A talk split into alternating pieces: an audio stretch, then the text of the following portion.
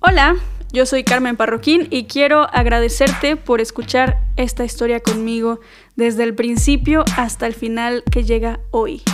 Hoy hacemos la última lectura. Este es el capítulo final de un nuevo capítulo. Quiero agradecer especialmente a Estrella Parroquín, que fue mi editora durante todo este proceso y me ayudó a ponerle pies y cabeza a cada capítulo. Espero que este último capítulo te guste. Este es el capítulo 26. Capítulo 26, 1%. Había vivido 18 meses en la gran ciudad y todos se resumieron en tres maletas que terminé de cerrar justo antes de irme de viaje contigo.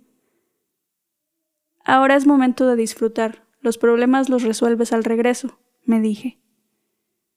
Mis tres maletas y mi guitarra esperaban el último flete de Cintia cerca de la puerta, y las miré con nostalgia al salir por última vez de ese departamento.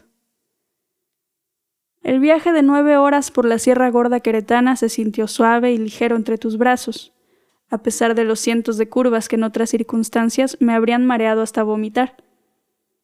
Afuera del autobús, el bosque tropical se elevaba majestuoso, pero yo preferí observar el paisaje de tu cara dormida. Nos esperaba una habitación en la casa de un lugareño que se dedicaba a hospedar visitantes. Llegamos muy temprano, el sol se elevaba apenas sobre el horizonte, y pronto, en cuanto estuvimos instaladas, salimos al pueblo a buscar algo para desayunar. Unas señoras nos vendieron bocoles en su cochera y nos indicaron el camino hacia el jardín surrealista, que era el principal atractivo turístico de Gilitla. El lugar era impresionante, la magia que se sentía entre las esculturas y la naturaleza me llenó el alma de luz. Las tres horas de fila que hicimos bajo el sol valieron por completo la pena. En cada instante me alegré de recorrer esos pasillos con los dedos entrelazados con los tuyos. Si en ese momento alguien me hubiera preguntado quién era Dalia o qué era la nave, habría dicho que no las conocía. Sentía que todo lo malo había sucedido en otra vida, por la tarde recorrimos una parte de la sierra en cuatrimoto, tú aferrada a mi cintura. Nos confesamos secretos mientras veíamos el atardecer desde lo alto de una montaña. No habría podido imaginarme un día más perfecto. Después de cenar en un restaurante a la luz de las velas con música en vivo, caímos rendidas de cansancio con las cortinas abiertas. Tú te dormiste antes que yo. O quizá yo esperé a que estuvieras dormida, con la luz de la luna en tus mejillas, para susurrarte al oído un tímido quiero ser tu novia. Nos despedimos en la terminal de autobuses al final de ese maravilloso fin de semana, tú con rumbo a Monterrey y yo a buscar algún lugar al que pudiera llamar casa. Cintia me recibió con cariño en su nuevo hogar, me presentó al gato que venía con el depa y me indicó dónde podía dormir. Era tarde y el camino de regreso había sido muy tortuoso sin el paisaje de tu carita dormida, por lo que enseguida me sumergí en un profundo y reparador sueño. El olor a café recién preparado me ayudó a despertar con una sonrisa la mañana siguiente. Cintia se disponía a preparar también hot cakes. Para celebrar que comienza un nuevo capítulo en tu vida, explicó. En mi interior no lo sentía como un comienzo, sino más bien como cinco pasos atrás de eso. Apenas vislumbraba qué caminos podría haber disponibles para mi vida y cómo iba a comenzar a caminarlos. Pero Cintia era optimista, y su optimismo siempre había sido extremadamente contagioso.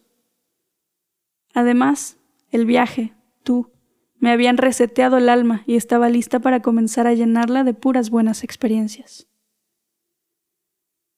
Pasé varias horas de varios de los días siguientes revisando propiedades en renta en aplicaciones y páginas web, y también caminando por las colonias que me gustaban de la ciudad, por si de casualidad me topaba con algún letrero de ese renta colgado en alguna ventana.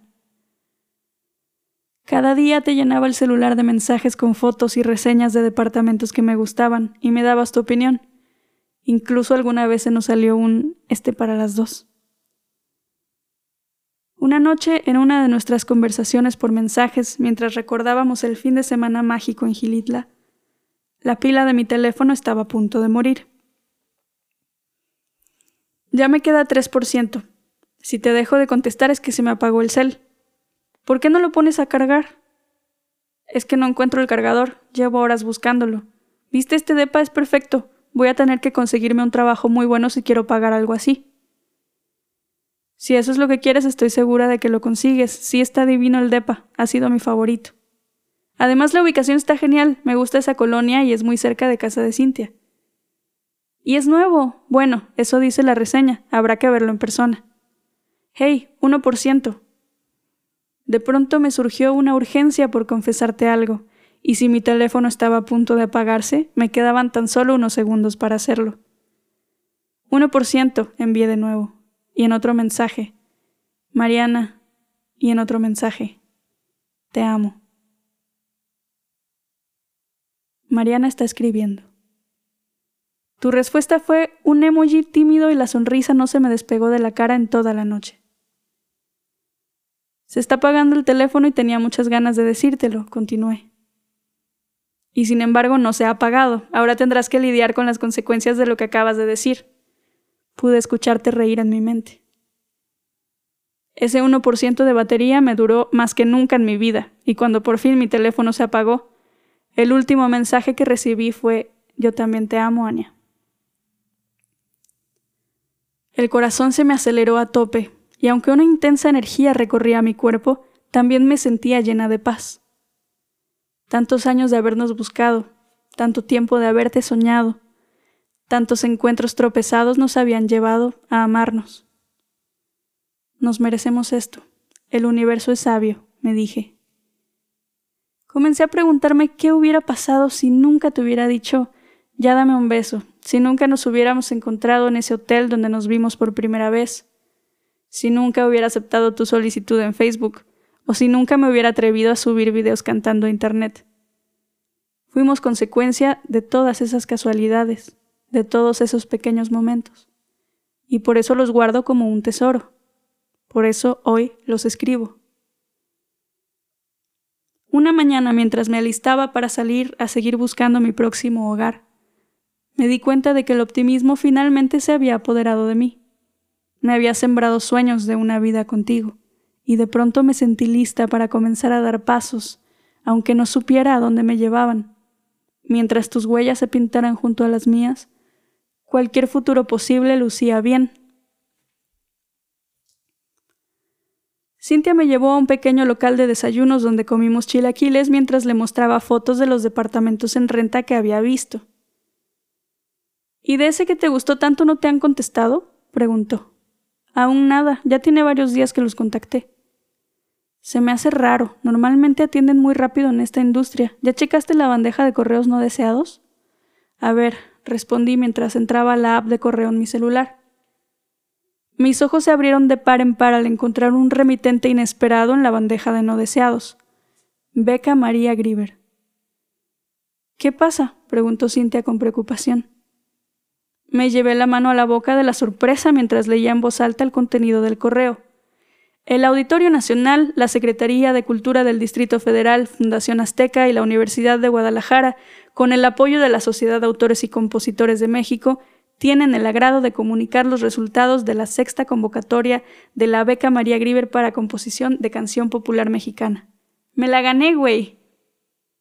Sin darme cuenta del cómo, en un instante Cintia y yo estábamos de pie, abrazándonos y saltando de la emoción. Te lo dije, exclamaba Cintia entre salto y salto. No me lo esperaba para nada, dije cuando me sentí más tranquila. Ves que el año pasado también apliqué y nada. Pues qué bueno que te convencí de que volvieras a aplicar, concluyó Cintia, regodeándose en el hecho de que había tenido razón en animarme a hacerlo. Me merezco esto. El universo es sabio me repetí antes de llamarte por teléfono para darte la noticia. En nuestra llamada llena de gritos de emoción y felicitaciones, acordamos que vendrías a visitarme para celebrar. Ansiosa, comencé a contar las horas para verte. Cuando llegaste, cuando me senté a tu lado en el sillón de la sala de Cintia, sentí que podía ver las estrellas. A tu lado podía todo, a tu lado quería todo. Te acaricié el cabello mientras platicábamos. Mis ojos llenos de ilusión hablaban por mí. Te juro que ese lugar es perfecto, Es que está en un condominio, pero es como una casa, intenté explicar sin mucho éxito. ¿Y para qué quieres tanto espacio? Pues me parece una buena oportunidad, ya con la beca me queda dentro de presupuesto, respondí.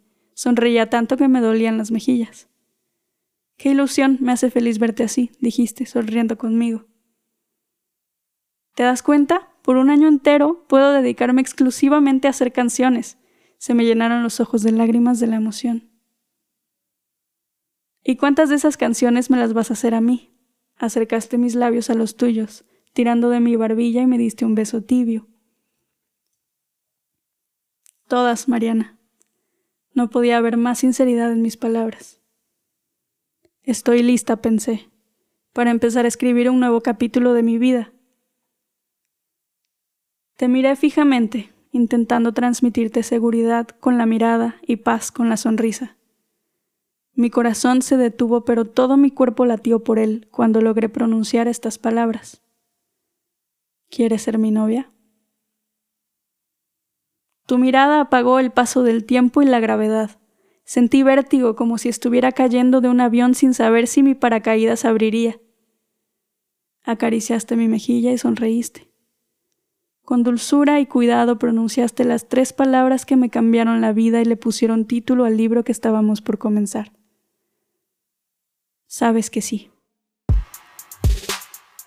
Gracias por prestarme tus oídos. Gracias por escuchar esta historia hasta el final.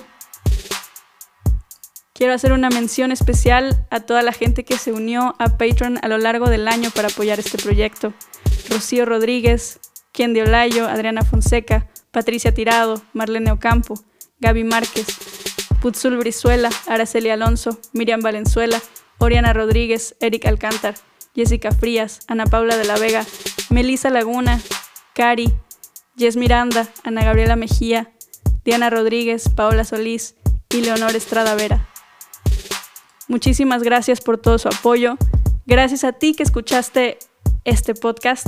Y si quieres estar al pendiente de próximos proyectos, no dudes en seguirme en mis redes sociales. Todos los medios de contacto están en la descripción de este podcast.